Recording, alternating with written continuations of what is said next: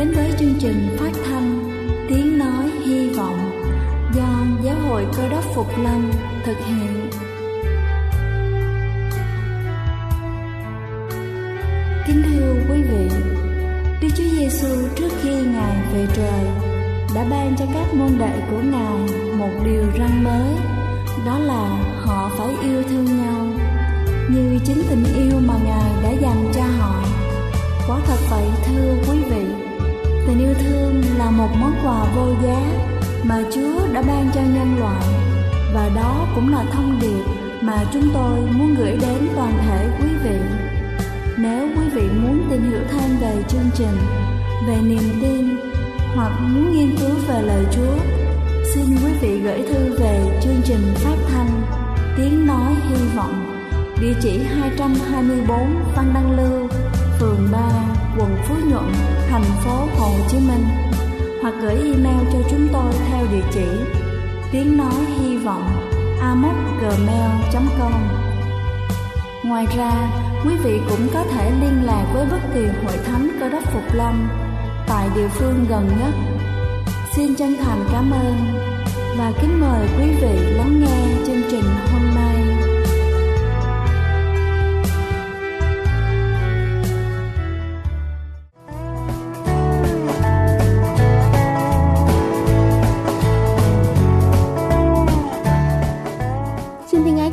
Quý vị thính giả thương mến. Chúc quý vị có một buổi sáng trong lành và ấm áp. Kính thưa quý vị, bài sức khỏe hôm nay tôi muốn chia sẻ đó là về những thực phẩm giúp ích cho phụ nữ nếu được sử dụng mỗi ngày. Đầu tiên đó chính là quả lê. Theo nghiên cứu, một quả lê mỗi ngày có thể giúp ngăn ngừa béo phì. Theo một nghiên cứu mới, những người ăn loại quả này thường xuyên có ít hơn 35 nguy cơ mắc bệnh béo phì so với người không ăn. Dù cả hai nhóm đều có mức độ hoạt động và tiêu thụ calo tương đương nhau. Điều này được giải thích là do lê chứa nhiều chất xơ giúp đốt cháy chất béo, giảm cân hiệu quả. Thứ hai đó chính là quả hạnh nhân sẽ rất nhàm chán nếu như mỗi ngày không có một hai bữa ăn nhẹ. Vấn đề là cần lựa chọn thực phẩm lành mạnh để việc ăn nhẹ vẫn tốt cho sức khỏe, không gây tăng cân. Theo nghiên cứu cho thấy, những người ăn 70 quả hạnh nhân mỗi ngày kết hợp với chế độ ăn giảm calo, giảm 18% trọng lượng cơ thể trong 6 tháng. Theo các nghiên cứu, chất béo không bảo hòa đơn, protein và chất xơ trong hạnh nhân giúp cho mọi người không có cảm giác đói, hạn chế được việc ăn quá nhiều. Thứ ba đó chính là trà xanh. Trà xanh đã được chứng minh là thực phẩm giúp ích rất nhiều cho sức khỏe, bao gồm cả việc ngăn ngừa bệnh tim, ung thư, bệnh tiểu đường tuyếp 2. Nghiên cứu từ một tạp chí của Mỹ cho thấy những người dùng nhiều trà xanh giảm khoảng 3 kg trong vòng 12 tuần dù họ không thực hiện bất kỳ thay đổi nào khác trong chế độ ăn uống. Người uống trà cũng được ghi nhận có chỉ số BMI thấp hơn, tỷ lệ eo, hông và chất béo trong cơ thể ít hơn so với những người không uống trà. Theo các nghiên cứu, caffeine và catechin là một loại chất chống oxy hóa có trong trà xanh, giúp thúc đẩy quá trình oxy hóa chất béo cho đến 24 giờ sau khi tiêu thụ. Thứ tư đó chính là ớt. Tin tốt cho những người ăn cay là ớt có thể giúp tăng cường trao đổi chất cho cơ thể. Chất capsaicin trong ớt, giúp tăng cường đốt cháy chất béo và biến nó thành năng lượng. Thứ năm đó chính là sữa và bơ phụ nữ ăn ít nhất một phần sữa hoặc phô mai mỗi ngày, ít có nguy cơ tăng cân hơn so với những người không dùng chúng. Các nghiên cứu xác định sữa đầy đủ chất béo giúp đáp ứng năng lượng cho cơ thể, khiến cho chúng ta ăn ít những thực phẩm khác.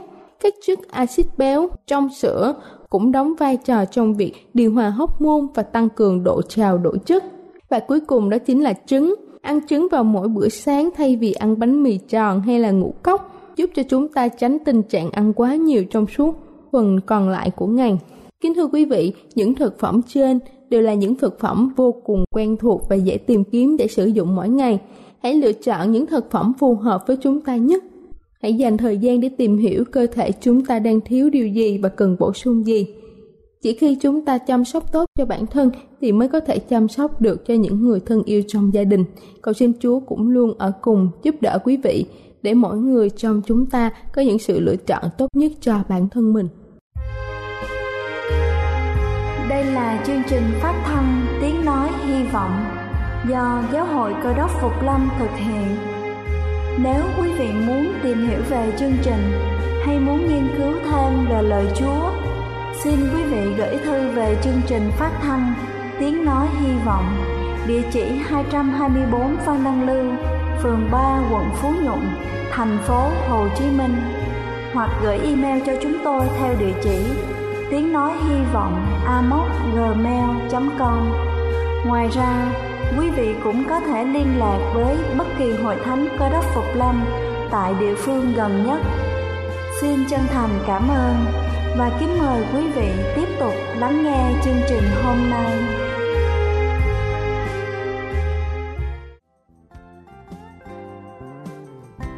Thưa quý vị, và giờ này trước khi chúng ta đến với phần sứ điệp ngày hôm nay với chủ đề Sự sống, xin kính mời quý vị cùng lắng lòng để lắng nghe bản thánh nhạc tôn vinh Được cứu.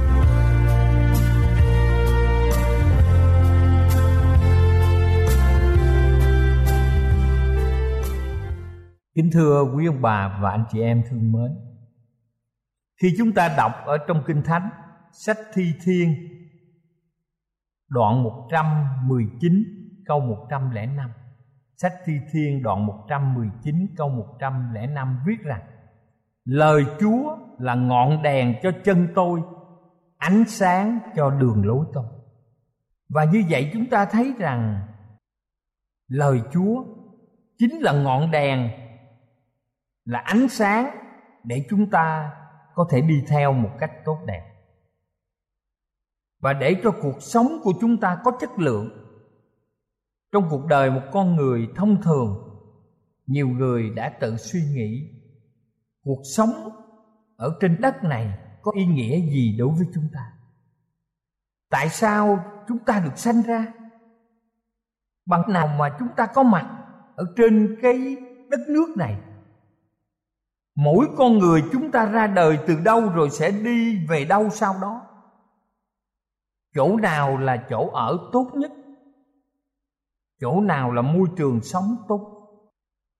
Chỗ nào là môi trường sống tốt nhất? Tại sao có những người gặp những hoàn cảnh đầy trắc trở và khốn khó? Và những câu hỏi này khiến chúng ta luôn luôn có sự suy nghĩ. Có nhiều người cảm thấy bất an. Vì cuộc sống tự bản thân nó đã nảy sinh rất nhiều trắc trở, khó khăn, bất ổn. Đến nỗi salomon, một vị vua được gọi là khôn ngoan của dân tộc israel, nhà vua đã sống một cuộc đời đầy vinh quang, phú quý. Ông đã có tất cả những gì mà ông muốn. Ông đã thử qua hết các thú vui. Tuyệt vời nhất của thế gian này mà ông có thể mong muốn. Nhưng cuối cùng, thưa quý vị, ông đã nghiệm ra một điều quan trọng mà trong sách truyền đạo đoạn 1 từ câu 2 đến câu 4 sách truyền đạo đoạn 1 từ câu 2 đến câu 4 Kinh Thánh viết rằng, hư không của sự hư không hư không của sự hư không, thải điều hư không các việc lao khổ loài người làm ra dưới mặt trời thì được lợi ích chi? Đời này qua, đời khác đến, nhưng đất cứ còn luôn luôn. Và trong sách tân ước, gia cơ có viết như sau. Hỡi anh em, là kẻ nói rằng, hôm nay hoặc ngày mai ta đi đến thành kia ở đó một năm, buôn bán và phát tài, xong ngày mai sẽ ra thế nào?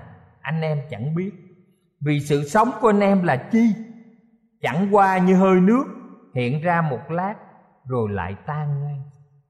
Chúng ta có thể đọc trong sách gia cơ, đoạn 4 từ câu 13 đến 14 Kinh Thánh sách Gia Cơ, đoạn 4 từ câu 13 đến 14 Qua những câu Kinh Thánh quan trọng mà chúng ta biết kể trên, thì điều này cho thấy sự sống của chúng ta qua đi rất nhanh.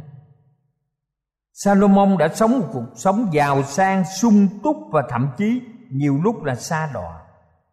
Nhưng ông cảm nhận được sự trống không của cuộc đời trong những lúc ông suy tư về cuộc sống. Cuộc đời của ông dường như vô nghĩa và phù du. Vậy thử hỏi những người dân bình thường như chúng ta, thậm chí có những người sống rất khó khăn, gọi là bần cùng những người gặp những bệnh nan y, nghèo khó và lo âu, thường trực thì thế nào? Họ chắc chắn sẽ cảm nhận sự trống không, sự khốn khổ mà thế gian này mang đến cho họ gấp bội phần. Mỗi người trong chúng ta dù giàu hoặc nghèo, đều có một quy luật là chúng ta đều phải cất tiếng khóc khi chào đời nhiều người nghĩ rằng tiếng khóc là một điềm xấu, báo rằng chúng ta phải trải qua một cuộc đời đầy gian truân, một cuộc đời đầy khó khăn và sẽ kết thúc bằng sự bệnh tật già nua và qua đời. Đây là số phận dành cho mỗi người trong chúng ta.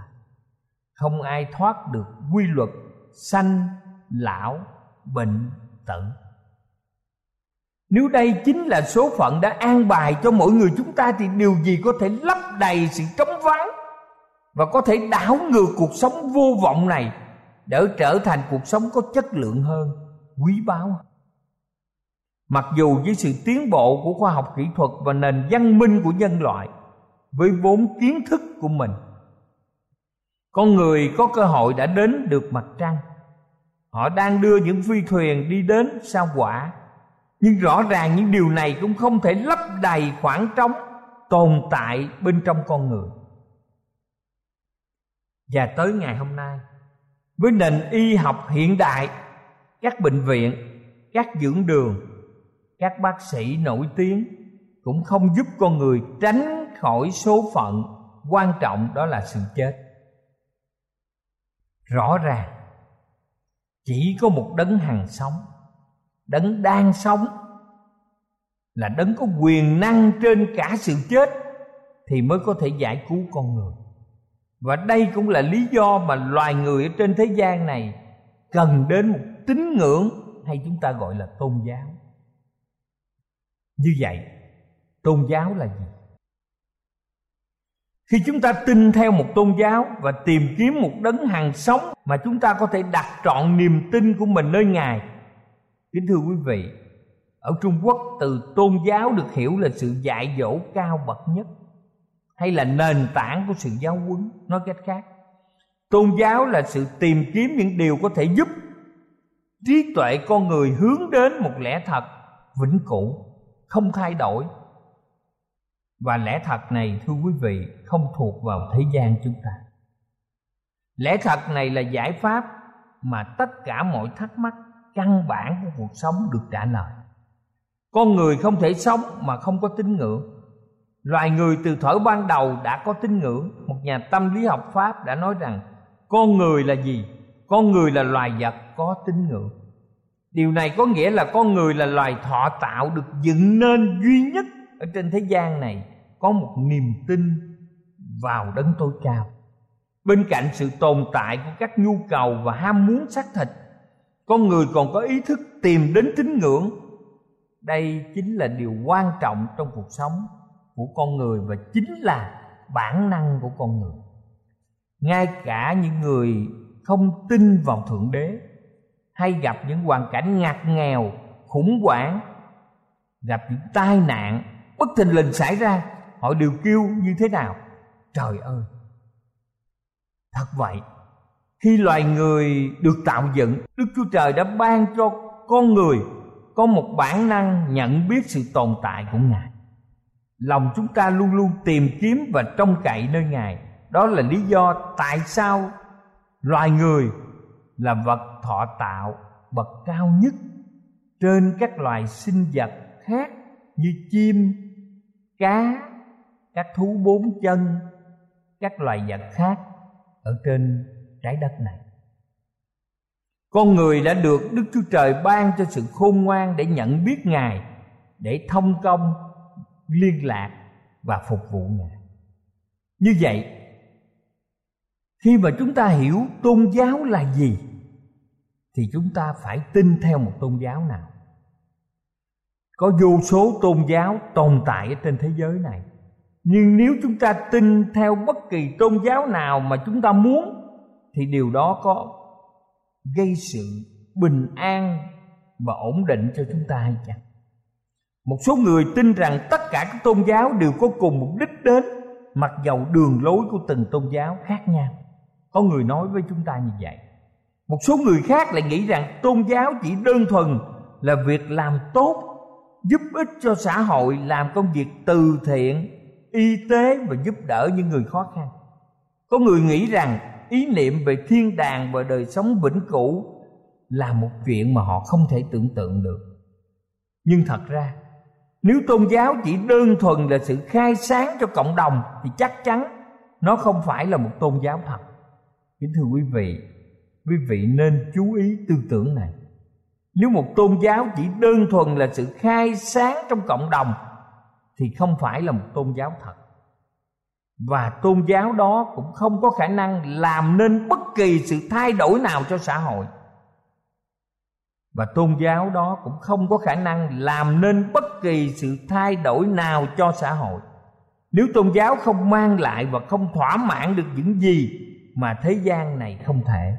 Ví dụ, như một niềm tin hy vọng, một lối thoát dẫn đến cuộc sống đời đời, thì nó không phải là một tôn giáo thật nếu không dẫn chúng ta đến một con đường đến sự sống đời đời. Salomon một vị vua nổi tiếng là khôn ngoan mà chúng ta từng biết. Người đã nói trong sách châm ngôn đoạn 14 câu 12 Kinh Thánh viết trong sách châm ngôn đoạn 14 câu 12 Có một con đường coi giường chánh đáng cho loài người Nhưng đến cuối cùng nó thành ra nẻo sự chết. Tôn giáo nào cũng cho mình là thật, là đúng, là chính xác. Nhưng nếu bản thân nó không mở ra một con đường dẫn đến sự sống đời đời, thì chắc chắn tôn giáo đó không thể nào tồn tại lâu dài. Đó là lý do tại sao con người cần tìm cho mình một tôn giáo thật để được sống đời đời. Trong kinh thánh, cụ ước, tiên tri Jeremy có viết trong sách Jeremy đoạn 6 câu 16 Jeremy đoạn 6 câu 16 tiên tri viết như sau. Nếu đức chúa trời phán như vậy, hãy đứng trên các đường cái và nhìn xem. Tra xét những đường lối cũ, xem thử nó tốt ở đâu, hãy đi đường ấy, thì các ngươi sẽ được sự an nghỉ cho linh hồn mình. Vì thế đạo thật là những đường lối dẫn đến đời sống đời đời. Nó là một con đường công bình, có thể biến cải tính cách và con đường của hy vọng mang đến sự bình an và sự nghỉ ngơi trọn vẹn cho chúng ta. Như vậy, ai trong chúng ta cũng mong muốn mình ở một cái tôn giáo thật, gọi là lẽ đạo thật. Tôn giáo có thể chia ra làm hai nhóm chính. Nhóm thứ nhất được gọi là tín ngưỡng tự nhiên. Nhóm này thờ cúng các vật tồn tại trong thiên nhiên như là vàng, bạc hoặc là những vật gì được tạc ra từ gỗ, từ đá, vân vân, mà chúng ta gọi là tín ngưỡng. Nhóm thứ hai là nhóm tin theo tín ngưỡng được khải thị. Nhóm này ra đời từ sự khải thị của các thần và mỗi đạo tiếp nhận các vị thần riêng của mình. Các nhóm tôn giáo thuộc nhóm thứ hai này được biết tùy theo các vị thần mà họ thờ lại và họ cũng có thể được chia ra làm ba nhóm thứ nhất là nhóm tin vào Đức Chúa Trời là tất cả và tất cả là Đức Chúa Trời, tức là Thượng Đế là ông trời. Nhóm kế tiếp là nhóm đa thần, tức là nhóm này, tôn giáo này thờ lại rất nhiều vị thần ở trong tôn giáo của họ. Và nhóm thứ ba là nhóm độc thần thì chỉ tôn thờ một vị thần. Ngoài ra, tôn giáo có thể chia theo quy mô như là tín ngưỡng thuộc toàn thế giới này, tín ngưỡng thuộc một quốc gia, tín ngưỡng thuộc dân tộc. Và trong số này thì tín ngưỡng có quy mô toàn cầu được xem là nhóm tôn giáo xuất sắc. Và hiện nay nhóm có quy mô toàn cầu chính là nhóm thờ lại Đức Chúa Trời có một và duy nhất là đấng dựng nên trời và đất. Nhóm tín ngưỡng này trội hơn so các nhóm thờ lại nhiều vị thần. Nhóm này chính là cơ đốc giáo. Và giáo lý cơ đốc giáo dựa trên chính kinh thánh Là cuốn sách được viết bởi sự khải thị của Đức Chúa Trời. Kính thưa quý ông bà chị em, Kinh Thánh chính là ngọn đèn sự sống cuộc sống của chúng ta giống như cuộc hành trình đi vào con đường tối. Không có ánh sáng. Mỗi ngày chúng ta bước đi một cách vô vọng, mà không biết đích đến chúng ta là đâu. Có khi trên đường đi chúng ta bị trượt chân dấp ngã, rơi xuống hố. Có khi chúng ta bị tổn thương, tuyệt vọng, gặp nhiều điều khó khăn, rắc rối vì thế tránh khỏi những điều này, chúng ta cần mang theo bên mình một cây đèn để soi sáng con đường khi chúng ta đi trong bóng đêm. Đây là điều chắc chắn. Người ta cần một cây đèn dầu, người ta cần một cây đèn pin, hoặc người ta cần ánh sáng khi mà bóng đêm đến. Như vậy ngọn đèn của sự sống thật là gì? Ở trong sách Thi Thiên đoạn 119 câu 105 Thi Thiên, đoạn 119 câu 105 Lời Chúa là ngọn đèn cho chân tôi, là ánh sáng cho đường lối tôi. Kinh Thánh là cuốn sách quan trọng của cơ đốc giáo. Tổng thống Mỹ Winston đã từng nói, Khi chúng ta đọc Kinh Thánh, Chúng ta sẽ nhận biết rằng Kinh Thánh chính là lời của Đức Chúa Trời. Bởi Kinh Thánh chính là chìa khóa mở lòng chúng ta, Là chìa khóa cho hạnh phúc Và là trách nhiệm cho chúng ta. Ông còn tuyên bố rằng Là một tổng thống, Tôi phải đối mặt với nhiều nan đề. Nhưng đối với tôi, giải pháp cho những nan đề đó Cũng ngang hàng với việc tận tâm, Kiên trì trong việc nghiên cứu lời của Đức Chúa Trời. Kính thưa quý ông bà chị em Kinh Thánh dẫn chúng ta đến một đời sống hoàn hảo. Nó chính là dưỡng chất cho linh hồn chúng ta, Là nguồn khao khát vươn đến một đời sống công bình. Và Tổng thống Abraham Lincoln Là người đã đưa ra những chính sách giải phóng nô lệ Tại Hoa Kỳ. Ông đã khẳng định rằng Kinh Thánh là một món quà tuyệt vời dành cho loài người như vậy, kính thưa quý bà chị em, những người quan trọng, những anh hùng, những người vĩ đại và nổi tiếng, những bậc tiền bối của chúng ta đều công nhận và đánh giá cao giá trị của kinh thánh qua kinh nghiệm sống của họ. Vậy thì hôm nay, ai trong chúng ta chắc chắn sẽ mong được sống cuộc đời bình an, hạnh phúc? Khi chúng ta biết giá trị đáng quý của kinh thánh, khi chúng ta dùng kinh thánh và đọc trong đó để tìm kiếm lẽ thật. Chúng ta hãy cùng nhau tra xem kinh thánh. Quý vị nên liên hệ để mua cho được quyển kinh thánh, để hàng ngày chúng ta đọc kinh thánh và qua kinh thánh. Ông bạn chị em sẽ khám phá những gì mang lại lợi ích quan trọng cho cuộc sống hàng ngày và đặc biệt là tìm nơi đó một con đường dẫn chúng ta cuộc sống đời đời. Cầu chúa ban phước ở cùng quý vị trong suốt cuộc đời của mình. Amen.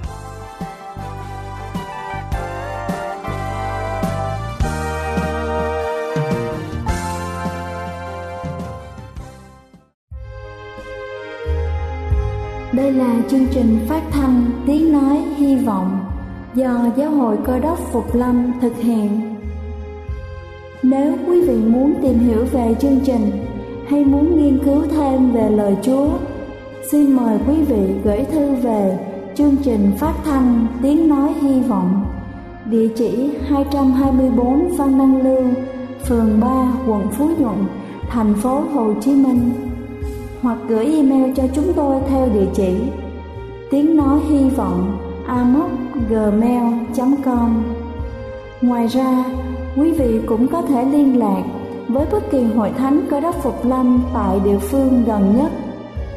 Xin chân thành cảm ơn và hẹn gặp lại quý vị trong chương trình lần sau.